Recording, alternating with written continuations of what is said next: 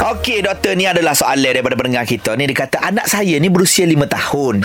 Jadi sejak kebelakangan ini dia sering sakit mata. Sakit mata pula. Hmm. Uh, kadang-kadang mata jadi bertahi dan kadang-kadang bengkak. Boleh tak doktor jelaskan kenapa mata ni boleh boleh terjadi sebegini dan apa rawatan yang harus diberikan? Okey, dia ada dua kondisi dulu ni dia. Satu uh, bengkak, Hmm. yang kedua bertahi. Dia bertahi tu mungkin dia begok lah dia. Oh, okey. Mata begok. Ha.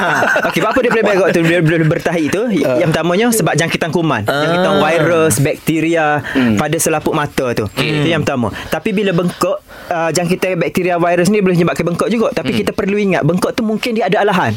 Alahan pada habuk, pada pada habuk atau debu, pada makanan, pada haiwan. Jadi kena tengok surrounding. Oh. Ha, mungkin anak ni baru pindah tempat baru Ha. ataupun baru dia masuk sekolah atau tadika yang keadaan dia segitu. Okey. Keadaan dia ada ada kucing, ada pasir, debu apa semua. Jadi kena kena pasti. Hmm. Sekiranya benda-benda tu kita telah eliminate, kita telah buai. Um, kawasan uh, apa tadika dia nursery dia dah bersih, rumah dah bersih, tak ada habuk apa semua dah. Masih lagi jadi.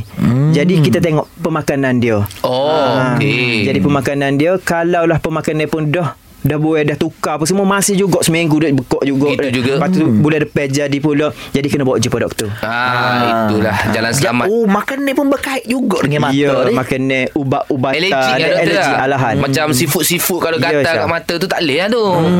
Okey, faham doktor. Terima kasih doktor.